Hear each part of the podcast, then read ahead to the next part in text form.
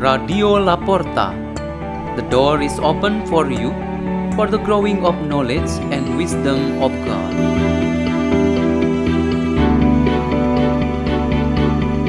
delivered by Cleot Francis and Eka Wahyu Arina from St. Peter's School in Jakarta, Indonesia.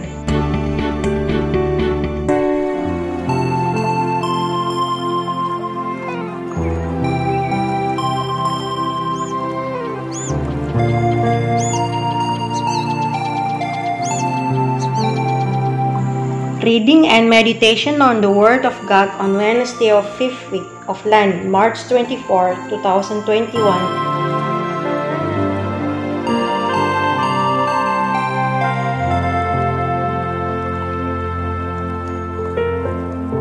The reading is taken from the Holy Gospel according to John, chapter 8, verse 31 to 42. Jesus said to those Jews who believe in him, If you remain in my word, you will truly be my disciples, and you will know the truth, and the truth will set you free. They answered him, We are descendants of Abraham and have never been enslaved to anyone. How can you say, You will become free? Jesus answered them, Amen, amen, I say to you. Everyone who commits sin is a slave of sin. A slave does not remain in that household forever, but a son always remains. So if the son frees you, then you will truly be free. I know that you are descendants of Abraham, but you are trying to kill me, because my word has no room among you. I tell you what I have seen in the Father's presence then do what you have heard from the Father.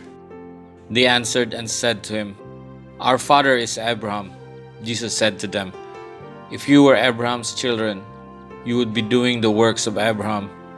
But now you are trying to kill me, a man who has told you the truth that I heard from God. Abraham did not do this. You are doing the works of your father. So they said to him, We were not born of fornication. We have one Father, God. Jesus said to him, If God were your Father, you would love me. For I came from God and I am here. I did not come on my own, but He sent me. The Gospel of the Lord.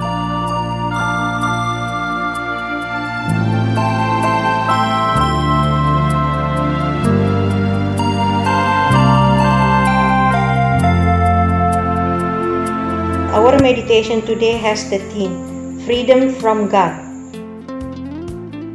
The Lord God, whom we believe is in the ruler of all things, He graces us with all kinds of blessings so that we can live according to His will. All of these graces, there is a particular grace that characterizes our basic dignity as human person, which we commonly call the human nature. In our nature, freedom is one of most particular characteristics that signifies our genuineness, which greatly distinguishes human person from other living beings. Human freedom points us in two directions. The first is our freedom to do the will of God. Our privilege as children of God reinforces this positive character of freedom. As sons and daughters of God, we have rights and obligations as the believers. The calling of each of us in connection with service in the church and the professions we have in society are the clear manifestations of this freedom. We follow Christ who called each one of us. To make this happen, we need to choose and to decide freely. Jesus Christ, as the Son of God who was sent by the Father to the world as the Savior, established the second type of freedom namely from the dominion of sin, Satan, and worldly influence which is found by those who oppose God. If we perceive the positive freedom just mentioned above as the realizations of the identity of each follower of Christ, this negative freedom which is proved by Jesus Christ shall be perceived as a weapon that equips us.